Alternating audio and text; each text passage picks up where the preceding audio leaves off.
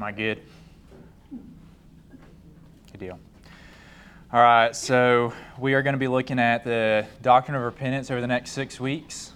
And so I'm thankful that Joey is giving me the opportunity to teach. I'm very thankful um, to be able to study the Word of God with y'all. I've really grown to love y'all over the time I've got to spend here. So, very thankful, and I'm thankful for being able, it's really a privilege to be able to teach this doctrine to y'all specifically because this is such a mature body of believers. So I know that this is going to be a joy for me as much as it will be for y'all, um, even though it is a hard topic in many ways and one that's been convicting for me. So I'm really thankful for what we've been doing on Wednesday nights because our approach here is going to be really similar. Uh, we're going to be doing a biblical theological overview, and so that very much so is what we've been doing on Wednesday night with the doctrine of sin, and now we're getting into the doctrine of salvation. We aren't necessarily looking at one passage and just going through that passage. We're looking at the whole Old Testament, looking at the whole New Testament, and looking at what it all teaches about a specific doctrine. Um, so we're going to be looking first at the Old Testament. Um, that's where we're going to start tonight. We're going to be there for about three weeks, hopefully and then we're going to switch to the New Testament and be there for probably about three weeks.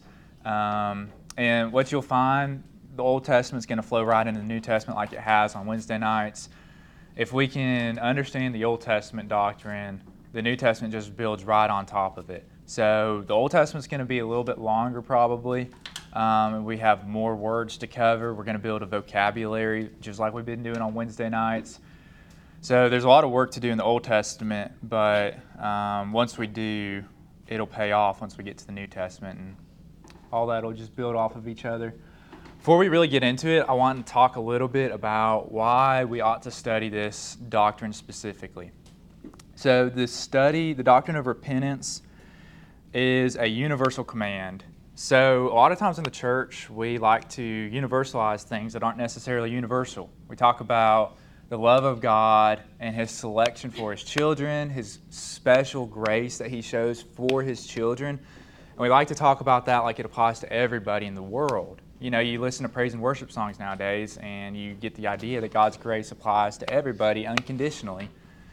And that's not really the case, but Scripture does give us some things that are universal, and repentance is one of them. We are all called, it says in Acts 17:30, the times of ignorance God overlooked, but now he commands all people everywhere to repent.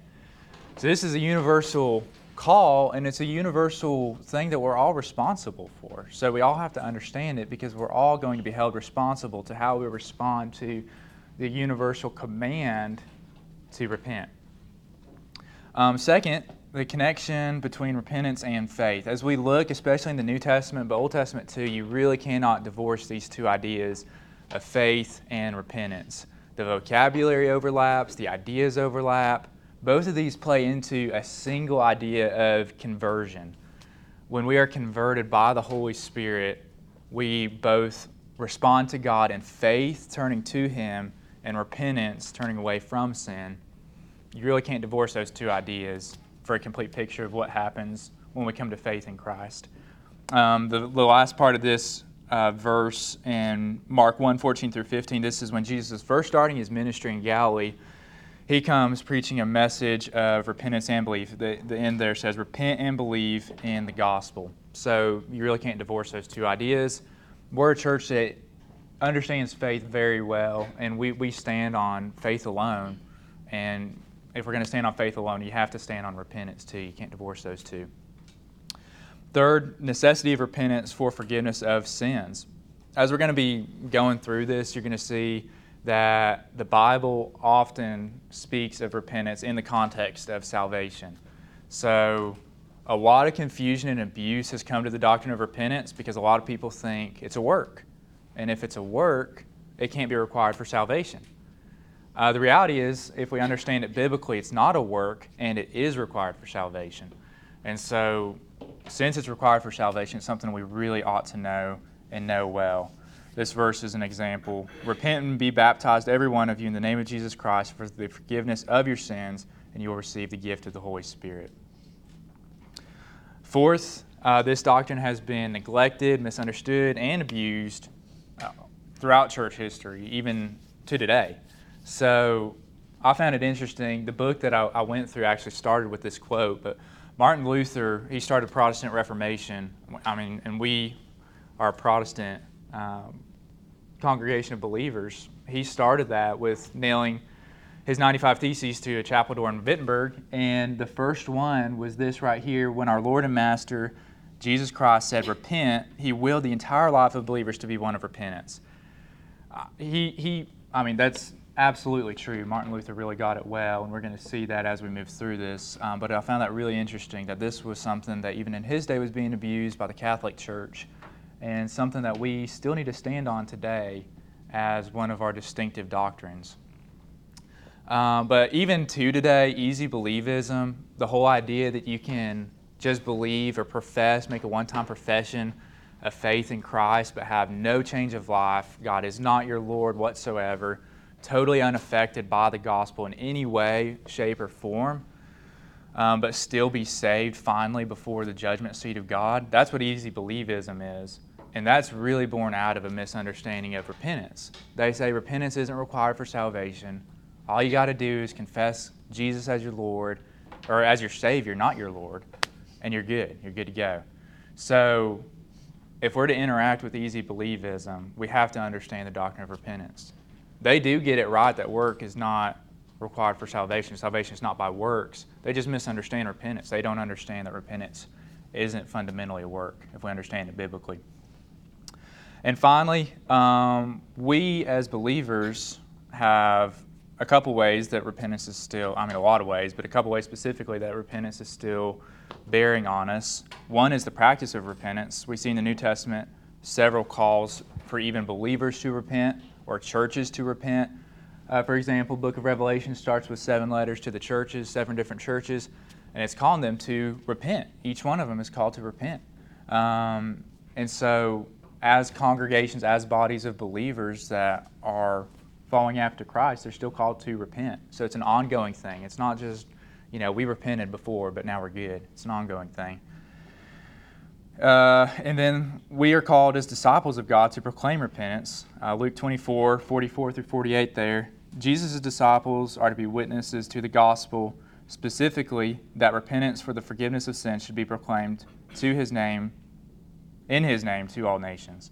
So we are this is this is kind of before Jesus is ascended into heaven or ascends into heaven. Uh, he he commissions his disciples to proclaim a message of repentance.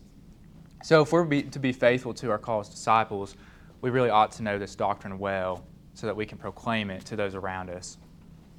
So those are just some ideas of why this doctrine is so important and why we ought to take the time to really study and delve into this. Um, so, like I said tonight, uh, this is going to be a little bit more of an informational night, not quite as devotional as it will be in coming weeks. We're going to just lay down a foundation of some of the vocabulary that the Old Testament uses. Um, and the reason that's so important, the Old Testament especially uses words that are rich. These words paint word pictures because most all of these, maybe not the last one as much, but the first three especially, are really like physical words that are then applied to moral contexts. So if we understand these words and what they meant in like a physical, non-moral way, then we understand, okay, when the prophets are calling people to repentance, this is what it looks like. This is the physical picture of what this looks like because we understand this word. Um, so we've got four Hebrew words we're going to look at tonight. Um, we're going to start by looking at this first one here. Naham, I think is how it's said. Um, and it's, it's a really interesting one this is actually probably the most difficult one, in my opinion, to really delve into and get your mind wrapped around um, because this word is the word used when it talks about, the Old Testament talks about God repenting, right? So maybe you've read in the Old Testament those passages about God relenting or God changing his mind or God repenting, and you've wondered, okay, what in the world is going on here? Does God repent? Like, if, if repentance is this idea of changing in the inner man and changing direction of the heart, or changing of the mind, or changing of the behavior, changing from sin to not sin, then how in the world does God repent? Because He's sinless, He's perfect, He doesn't change His mind. How do you make sense of all these things? So, we've got to cover what this word means, how to understand it in the context, And as we do, it's going to be helpful to keep in mind uh, three questions, three aspects, I guess, of repentance. And you're going to see these over and over again as we move through this doctrine.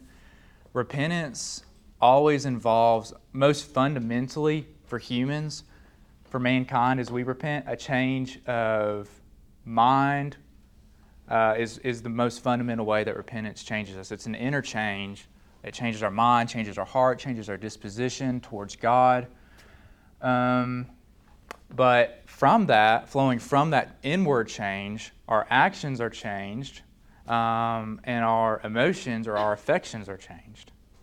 So repentance isn't just a behavior change. Repentance, most fundamentally, is a change of mind, change of heart, and then it flows into a change of behavior and a change of your emotions or affections. So you really got to keep those things distinct as you're thinking through the doctrine of repentance. And that's important because as we're going to walk through some of these passages here in a second that use this word, naham, we're going to ask ourselves okay, does God change actions? Does God change his emotions? Does God change his mind, his plan, or his character? Um, and, and, we've got big issues if God changes his, his, his plan or his character or his mind. You know, if, if God's mutable, if God's changeable, that creates little, uh, really big issues for us. So as we move through these passages, it's super helpful to be able to ask, okay, what aspects of repentance apply to God and what parts in no ways apply to God? Um, so let's go ahead and start looking at some of these passages. First way this word Naham is translated is in Jeremiah, or is to relent. Um, and you see that a lot throughout Scripture, especially in the prophets. The prophets calling people to repentance in order that God would relent from the disaster that He's planning on them. And so God responds in relenting. Uh, let's read these two passages here Jeremiah 18, 8 through 10. And if that nation concerning which I have spoken turns from its evil, I will relent of the disaster that I intended to do to it. And if at any time I declare concerning a nation or a kingdom that I will build and plant it, and if it does evil in my sight, not listening to my voice, then I will relent of the good that I intended to do to it. So, in both, you know, we've got a positive and a ne- negative kind of going on here. God will relent of the disaster he plans if they repent, or he will relent of the good that he has promised if they rebel against him. In both times, there's a shift in how God's acting towards his people. Um, then let's read Jonah 3:10 through 4:2 before we start asking ourselves some of those questions from the previous slide. Uh, it says, When God saw what they did, the Ninevites, this is when uh, Jonah goes to Nineveh and proclaims that they repent or they'll be destroyed. The people respond in repentance, um, even down to the animals putting on sackcloth. It says, When God saw what they did, their repentance, how they turned from their evil way, God relented of the disaster that he said he would do to them, and he did not do it. But it displeased Jonah exceedingly, and he was angry. And he prayed to the Lord and said, O Lord, is not this what I said when I was yet in my country? This is why I made haste to flee to Tarshish, for I knew that you are a gracious God, merciful, slow to anger, and abounding in steadfast love, and relenting from disaster. So when we talk about God repenting in the Old Testament, people who try to cut down the Old Testament and try to discredit um, our beliefs in God are going to try to say, y'all can't trust God. God changes in character. In no way does God change in character in this. Quite the contrary. If you look at what Jonah says in the end of his passage, he says, I knew you are a gracious God and merciful, slow to anger, abounding in steadfast love, and relenting from disaster. He ties God's relenting into God's character. God doesn't relent because he changes character. God relents out of faithfulness to his character. He in no ways changes his character. So let's ask our questions. Does God change his mind? He absolutely does not change his mind. He changes his action towards man, but he does not change his mind. God was not entering one way of thinking or one way of reasoning or logic about a situation or one set of beliefs about a situation and then going into a different way of thinking about the situation or a different logic or a different belief or understanding. That sort of change does not occur in either of these. Does God's uh, emotion or affection change? Well, probably a little bit, but that's not explicitly mentioned in these passages. What this, these passages focus on is God's action changing, right?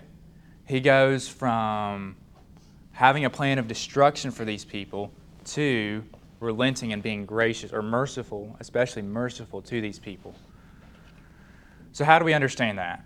How, how do we make sense of that? The best way I've come to make sense of that is there was a point in time for every person in here who is a believer of Christ where God went from being your destroyer and the person who would condemn you and had all sorts of wrath against you to that wrath being put on Christ, and now God is your heavenly Father. So there was a change in God's action and disposition towards you in a time in history, like a chronological time, for us, anyways, where God changes his action towards us. He had plans to destroy us and condemn us for our rebellion and our sin nature, and that changes into showing grace to us and kindness to us out of faithfulness to his character. So God does not change his character, but he does change his action. So it's super important to understand that and keep that in mind because you'll have people that'll say, oh, y'all's God changes. It says so in the Bible. It says he repents. No, God relents. He changes his action, but he, he doesn't change his character. God is faithful to his character. Does God grieve? This same word has quite a range of meaning, um, but one of the ways it can be translated is grief. Uh, God grieves or is sorry or laments. We see this first. This is the first, I think this is the first occurrence of the word in the Bible. Uh, Genesis 6 6. This is after God's created all mankind. Um, they've lived for a while, they've multiplied, and they have, their hearts are turned continually towards evil from the time of their youth this is right before God's going to flood the earth in the time of Noah.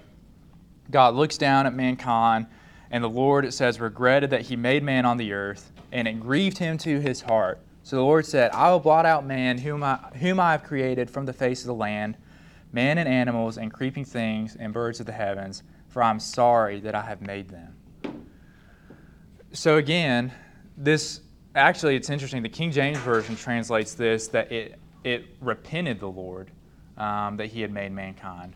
So that, that, uh, again, this is just one of those passages that throws people off because depending on what translation you read it in, it might sound like God's repenting or regretting something that He's doing. So how do we understand this? Um, well, first, fundamentally, God does grieve over sin. In this passage, it's the grief over all mankind's sin, except Noah, who, who was said to be righteous and walk with God. God is grieved by sin, and it's an appropriate usage of this word. We just have to be careful with how we translate it. Because this word can be meant to just express grief or regret or remorse over a situation without implying some kind of like moral, behavioral uh, change. And that definitely is how it's used in this context. God is grieved over the sin of the people. Uh, but it gets even more I guess, applicable to us when we see this word occur in 1 Samuel 15, 10 through 11. It says, The word of the Lord came to Samuel, I regret, Naham, that I have made Saul king, for he has turned back from following me and has not performed my commandments. And Samuel was angry, and he cried to the Lord all night. So, this is when God has set up Saul as king. Uh, he's been anointed by Samuel. And then Saul twice rebels against God and disobeys him, going after his own way. And God is said to regret or be grieved, depending on how you translate it, over Saul's sin. So, first passage, Genesis 6, we saw God being grieved by mankind's sin, very, you know, large scope, group setting. And this passage, it's a man's sin, it's individual. It grieves God, right? And so, as I've been studying this, this has kind of hit me. Like, we don't really understand or take, we take for granted too much how much even our individual sin has the capacity to grieve God, right? So, none of us wants to disappoint our fathers or a respected figure in our life of authority. Why do we become so flippant with our sin in our life if it grieves God? Um, that's one way that this has just been very convicting and challenging challenging to me. We, as we've been studying through the doctrine of sin and uh, Romans on Sunday mornings, we have understood greatly God's wrath against sin. Um, but the Bible shows that God is grieved over our sin too. This word is a strong expression of grief and is really the best word to describe how God is affected by sin in times throughout history. Uh, but this, this passage in 1 Samuel 15 is especially challenging because same chapter, same author, you skip down a couple of sentences. Uh, it says, And also the glory of Israel will not lie or have regret, Naham, for he is not a man that he should have regret. So it seems like we've got a little contradiction going on here, right? We got verse 10 11, it says, God, God speaking, I regret that I've made Saul king, right? And then you skip down a couple verses, the author says, Oh no, God will not lie or have regret, for he is not a man that he should have regret. Right? So what do we do with this? Same word used in two places. So, Brother Joey, help me understand this a little bit because so many times in Scripture, there's instances where there's like a, a, a bumper, you know, like when you're going bowling, you can set up the bumpers to keep you from going down into the gutter, going off from one side or the other. That's kind of what's going on here, right? So, this word regret is the most appropriate word for us to understand how God is moved or affected by our sin. But depending on how we translate it, we could get confused and think, oh, well, God changes his mind, right? So immediately after saying that God repented or regretted that he had made Saul king, um, the Holy Spirit speaking through Samuel is quick to remind us that, hey, no, no, no, this, this word has limits, right? You can't just take this and run with it and apply it any way you want. This doesn't mean that God changes his mind or there's any character change in God. No, he says, God is grieved that he made Samuel king, but he should not have a change of mind. So we see a change of emotion. Remember, we talked about the three ways that repentance occurs it's change of action, change of. Um, change of emotion or change of mind. We see God having a change of emotion in response to mankind's sin, but we don't see God having a change of mind. And that's why I really like the way that the NASB translates this word right here. Same word, um, speaking about God, He will not lie or change His mind, for He's not a son of man that He should change His mind. I really think that the NASB gets that right. So it's basically saying God will be grieved over the sin of Saul. God was grieved over the sin of Saul but don't get this wrong. Don't, don't misapply this word. God does not change his mind. Change of motion? Yes. Change of mind? Absolutely not. God is consistent to his character. So why this word? Like, like why, why use this word and risk potentially confusing people, right? Well, you got to remember, like, God's outside of time, God's eternal. When he acts towards man, he's entering inside of time and it can get a little bit tricky to communicate to us in ways that we understand God's actions um, or, or how he relates to mankind. So this is, this is an expression of something that's how, how do you express how our sin can grieve God? This is just the best way to express that. But we just have to be careful and not misapply this and think, well, God regrets the same way we do. He, he lacked foresight. You know, that's what it is when we regret, right? We, we make a decision, and then later on, we come to some new knowledge. We realize, oh man, this decision was not what I should have done. I see so much more clearly now that this was a bad decision. I regret. It was lack of foresight. That's never the way it is with God. God never lacks foresight. So, does God grieve? Yes. Does he regret? Not in the same way that we do. He doesn't ever lack foresight into the future events.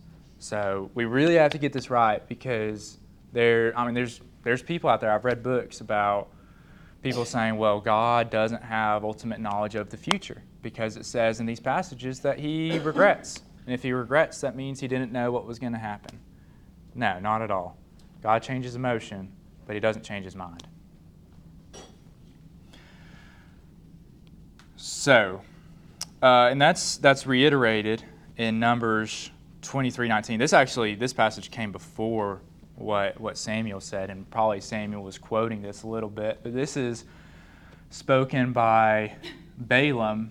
Um, you'll remember the story of Balaam, a, a pagan diviner, um, who was hired out by Balak to pronounce a curse on Israel, right? And every time he tried to pronounce a curse on Israel, the Spirit of God would come upon him, and he couldn't do anything besides pronounce a blessing on Israel. Try as he might for the money that Balak was giving him, he could not pronounce a curse on Israel. And in one of these times, when the Spirit of God comes upon him, he just erupts in this, this almost song describing God's character. And it starts off with these words God is not a man that he should lie, nor a son of humankind that he should change his mind. Has he said, and will he not do it? Has, and has he spoken, and will he not fulfill it? So, this passage is where I would go to if we're, if we're trying to talk about the character of God not changing, or, or the attributes of God, or, or how God is not changing whatsoever. This is the passage I would, I would go to. God is not a son of man that he should change his mind. Um, so that's that's God and repentance. How does God repent in the Old Testament? Um, eh, eh, oh, real quick, this this was a quote I found, um, Theological Dictionary of the Old Testament. While the affirmation, the affirmative use of naham is associated, associated with a specific situation, regret at having created humankind, we saw that in Genesis 6, or having made Saul king, 1 Samuel 15, its use in negation is absolute. Ultimately, Yahweh does not change. So when we're just talking about God as a whole, like we're, we're describing God's attributes, not in relation to Saul, not in relation to creating mankind, we're just talking about, okay, who is God? Like this passage is doing here, it's saying, no, God does not change his mind. That's absolute. Um, that's, that's a statement about God's character. So that's God in repentance. Um, God doesn't change his mind. God does not regret in the sense that we do, lacking foresight. God is deeply grieved by sin in ways that are best described by this verb. God was deeply grieved. He made man and made Saul king. God grieves individual situations of rebellion while not changing or regretting in his being or his sovereign plan. God does not change his character. God does, however, change his relation towards individuals when they are justified before him, going from destroyer to savior. God does relent when people repent, turning to him in humble, hopeful, and utterly dependent faith. So that's where we find ourselves. We, we understand God does not change, He's faithful to His character. Um, and yet, our greatest hope is that He does relent. If, if God were not to relent, we would all be doomed. So, the fact that God is a God that is abounding in steadfast love and God is relenting, as Jonah said, is very good news for us. So, now that we've talked about God and repentance, we're going to get to our next word, which is usually used for describing mankind in repentance. Um, the second word we're going to look at tonight is shuv. Uh, this word is the most common word in the Old Testament, talking about repentance. occurs over a thousand times in the Old Testament. And it's originally used as a physical word, so not a moral word. When it was originally used, it's not talking about repentance, not talking about turning your heart, anything like that. It's literally just talking about turning direction. So go in one direction, turn direction. Um, we see a couple examples. I've got a couple examples of this word used in non-moral contact, contexts. Genesis 16, 9, the angel of the Lord said to her, being Hagar, return to your mistress and submit to her, being Sarah. So Hagar was running away from Sarah, and the angel comes and says, No, you're going this way. I want you to turn around and go back to Sarah. Go back the way you came, return to her. So, physical change of direction. Going one way, now we're going the other way.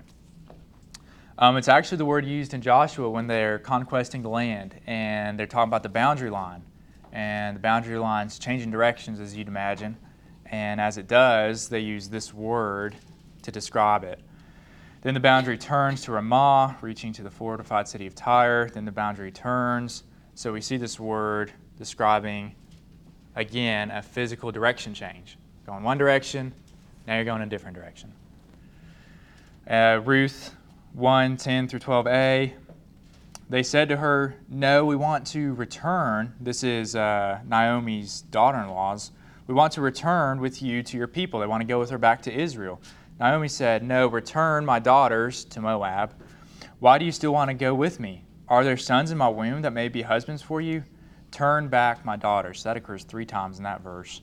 Um, but you see, you see how this is used physically. They want to turn to Israel. She says, No, turn back to Moab. Turn back. So, physical word. That paints a picture for us when we move into moral contexts, right? So now that we've understood that this is a directional change, we understand when the Bible talks about us turning our hearts, that is a complete change of direction from our hearts from one state or one direction to another direction. 1 Samuel 7 3. And Samuel said to all the house of Israel, If you are returning to the Lord with all your heart, then put away the foreign gods and the Ashtaroth from among you, and direct your heart to the Lord and serve him only, and he will deliver you out of the hand of the Philistines. Jeremiah 25, 4 through 5. The Lord persistently sent to you all his servants the prophets, saying, Turn now, every one of you, from his evil way and evil deeds, and dwell upon the land that the Lord has given to you and your fathers from of old and forever. So we see this used both positively and negatively. So, in one sense, we are turning to the Lord. Um, so that's that's a positive change, turning to the Lord to something. We also see it as turning away from something. Um, turn now, every one of you, from evil way and evil deeds. So the same word is used to describe a turn from from evil and a turn to God. So keep that in mind, especially here um, in the Old Testament. It's used interchangeably. Um, this final verse here, Ezekiel 4 6, uses the same word three times. Therefore, say to the house of Israel, Thus says the Lord God, Repent and turn away from your idols, and turn away your faces from all your abominations. So, it can also be used. This, these are all talking about God's people. This, these are all commands to God's people. Turning one direction, your heart's going one direction, now turn it to the other direction. Or um, turn even your face um, from your abominations. So the idea here, though, is God's people's hearts, they're, they're set on idols or iniquity, and instead they need to set their hearts to God in repentance. But the same word can also be applied to God and his relation to mankind um, in both good ways and bad ways. This is a sobering passage in Joshua 24 20. It says, If you forsake the Lord, talking to the nation of Israel, and serve foreign gods, then he will turn and do you harm and consume you after having done you good. So, in this, this passage, God turning to his people brings harm, um, and he will consume them so you get the idea that turning to his people is not a desirable thing. But actually, most of the time, this word's used talking about God turning towards his people. It's him turning to them in grace and benevolence and being returning to them to make their way prosper in response to their repentance. So that's why when he gets to the book of Psalms, the psalmist prays often that God would turn again, O God of hosts, look down from heaven and see, have regard for this vine the stock that your right hand planted, and for the son whom you made strong for yourself. So the psalmist frequently talks and asks God to turn to him um, because he, he wants God to return to him and bless him. Um, and finally, this is, I love this verse because there's a little bit of wordplay going on here.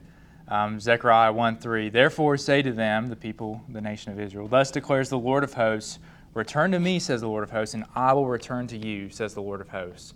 So this is God promising that if his people repent and turn to him, then he will return to them and give them grace.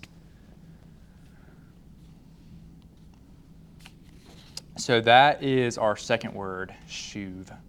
Uh, moving into our third word, shur. Um, this word is similar in a lot of ways to shuv um, in that it, it's also translated as turning aside Uh, but when, when it's used in the context of repentance, it, it most of the time is used to describe removing something. Okay? Um, and here's where we get into the idea of like behavioral change. You know, you always think of repentance as stopping sin, right? Or like removing sinful behavior from your life. Well, yes, repentance does involve that. Fundamentally, it's a change of heart, like we saw with our, our, our second word, shuv. Uh, but it's often accompanied by this word, shur, which is a removal of iniquity or idols or whatever sin is going on in the nation of Israel in the Old Testament. Um, so 1 Samuel 7 3 again, we see this. And Samuel said to you, all the house of Israel, If you are returning shuv to the Lord with all your heart, then put away, shur, the foreign gods and the Ashtaroth from among you, and direct your heart to the Lord, and serve him only, and he will deliver you out of the hand of the Philistines. So, nation of Israel, they are returning, repenting, turning to God with their hearts. Then that'll manifest itself with them putting away their foreign gods, their idolatry. Um, same thing in Psalm 34 14. Turning away or putting away, putting away evil and do good instead. So that you get the idea that repentance isn't just like entering into a neutral zone of being sin free. It always starts with something internal going on, right? And that internal thing leads to a removal of sin. And that removal of sin is replaced by doing good. So repentance definitely has behavioral aspects to it. It's going to change the way you behave, the way you act. But it always starts with the heart starts with the inner inside change. 2 Kings 18.4, th- this word, shur um, this is a word used every time you get one the, to one of the good kings, which doesn't happen often. But when you get to one of the good kings in Israel's monarchy, and it says, okay, this guy, he did away with all of the idols and he removed all the high places. He, he got rid of all that stuff. This is the word they use. He removed the high places, talking about Hezekiah um, and broke the pillars and cut down the Asherah, and he broke in pieces the bronze serpent. He removed all these things that represented sin, all the idols that Israel was going after. So, this is a very physical word of removing iniquity, removing idols. It's the, the visible behavioral change that comes with repentance. Finally, this might be one of my favorite words that I studied um, lebab or leb, depending on how it appears in the text. This is a noun, not a verb. This is our first noun that we've looked at. And this is the Hebrew word for heart. So, what you'll find as we're moving through this is that the Old Testament doesn't really talk much about changing your mind. Like you get into the New Testament, and repentance is very much so about changing your mind, right? Um, we, we, y'all probably heard about that. Like the, the New Testament word, metanoeo, um, literally has the word mind in it because it's a change of mind. But when you get to the Old Testament, it's actually a change of heart that is most often talked about, right? The nation of Israel needs to turn their hearts to God in repentance. So it's a change of heart. So we need to know what they're talking about when they talk about heart, right? Um, this is a quote from a guy named Zemek. This is actually the guy who wrote the book we're going through on Wednesday nights. It's from that book, actually. It says, although the references to leb as a physical blood pumping organ are virtually non existent, the figurative sense of the innermost part of man permeates all portions of the Old Testament. When speaking of the figurative use of leb, you know, we're talking about heart as not the blood pumping organ, but we're talking about heart as something figurative we must not go first to our number one metaphorical employment of the English term heart with its common emotional associations. So, what he's saying there is okay, when you hear the Old Testament talk about heart, don't immediately think, oh, okay, he's just talking about emotions. Like, just, just, just change your emotions towards God. No, Zemek is saying we can't just assume that he's talking about emotional stuff, like we would think of when we use heart in English. Rather, this term in the Old Testament most commonly references man's rationality and his volitionality, right? So, so these two words, we would more often think of as mind, right? We wouldn't say we make our rational decisions with our mind or our heart. We might make some decisions with our heart, but if we did, we wouldn't think, you know, if we said, hey, he's making decisions with his heart, we'd actually probably mean that he's not making rational decisions. He's making emotion based decisions. But in the Old Testament, this idea of the heart being the center of your decision making, like your, your rationality, your logic, and your will, your volitionality, your will. Um, the heart was the center of those things every bit as much as it was the center of your emotional things. We see this reflected in um, the Shema. Um, this is where Moses first says it to the people of Israel. Um, this is what it says Hear, O Israel, the Lord our God, the Lord is one. You shall love the Lord your God with all your heart, that's our word leb, with all your soul and with all your might. And then you get to the New Testament, and Jesus quotes this. Now we're talking in Greek, so we've got a different language, totally different context. Um, and so now, now that you language has progressed a lot, you're getting into Greek culture. It's the language of the philosophers. You, you've got a distinction between the heart and the mind that you didn't have in Hebrew. And so when Jesus quotes this, this, this Shema, when he quotes it in Greek, um, or when the, the gospel writers are recording this, they add this You shall love the Lord your God with all your heart, with all your soul, with all your strength, and with all your mind. So they add mind right there um, because they know that if you just say heart, you're, you're, you're leaving out some of the aspects that were originally meant in the original context of the Hebrew, right? Because the heart was much more than just the emotions.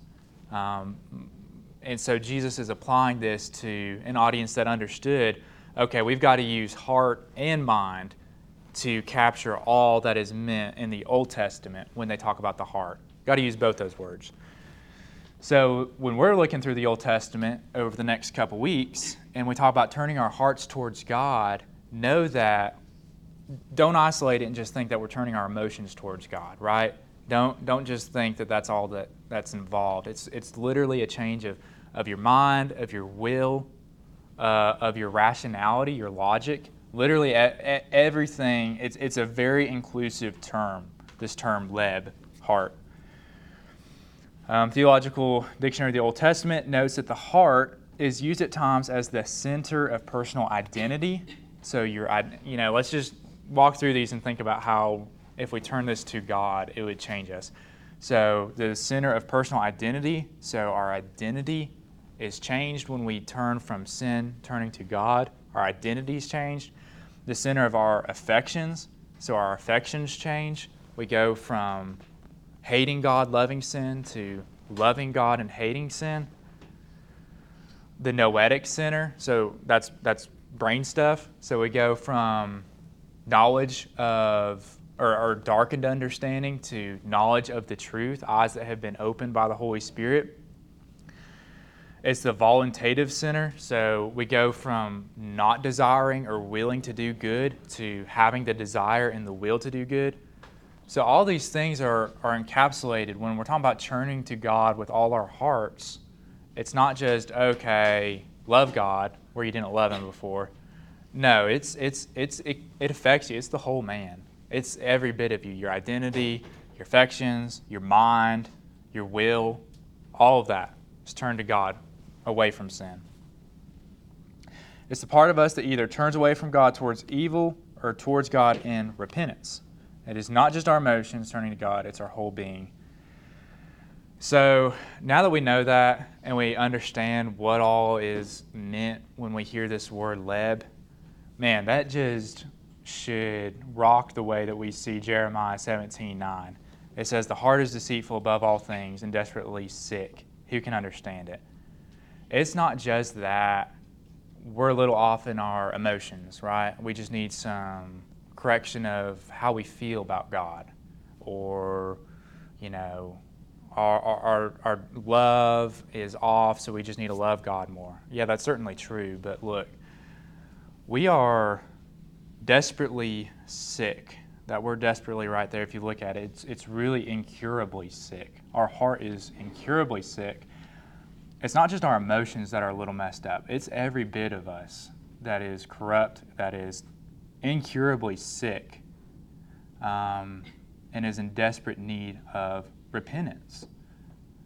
So our identity is messed up. Our, our way of thinking, our logic is messed up. Our reasoning ability is messed up, and it's, it's incurably sick unless God causes us to repent and give us a new heart that's turned towards Him, away from corruptible things. So, if we understand this right, if we're in this room and we are believers of Christ and we are not going after every wicked, detestable thing that our evil hearts would desire and crave without being affected by God, if, if we aren't chasing all those things with all our might, it's because God has been gracious to us and given us a new heart and one that's turned towards Him in repentance.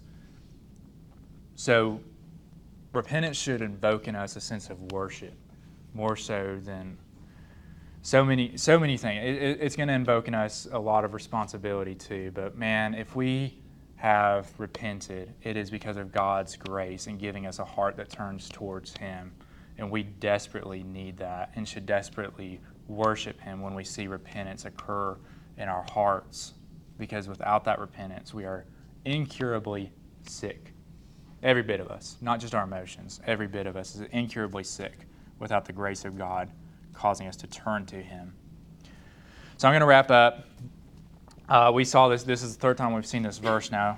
So it's significant, though, because it has three of the words that we looked at tonight in one verse.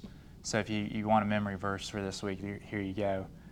Um, but 1 Samuel 7 3, and Samuel said, All the house of Israel, if you are returning, shuv, so directional change. Remember, physical direction change. So if you are returning, that apply to a moral context. So change of direction. If you were going this way, but now you're turning to the Lord, if you are returning, and notice it's in an ongoing sense, if you are returning, it's not just a, a thing in the past, it's an ongoing reality.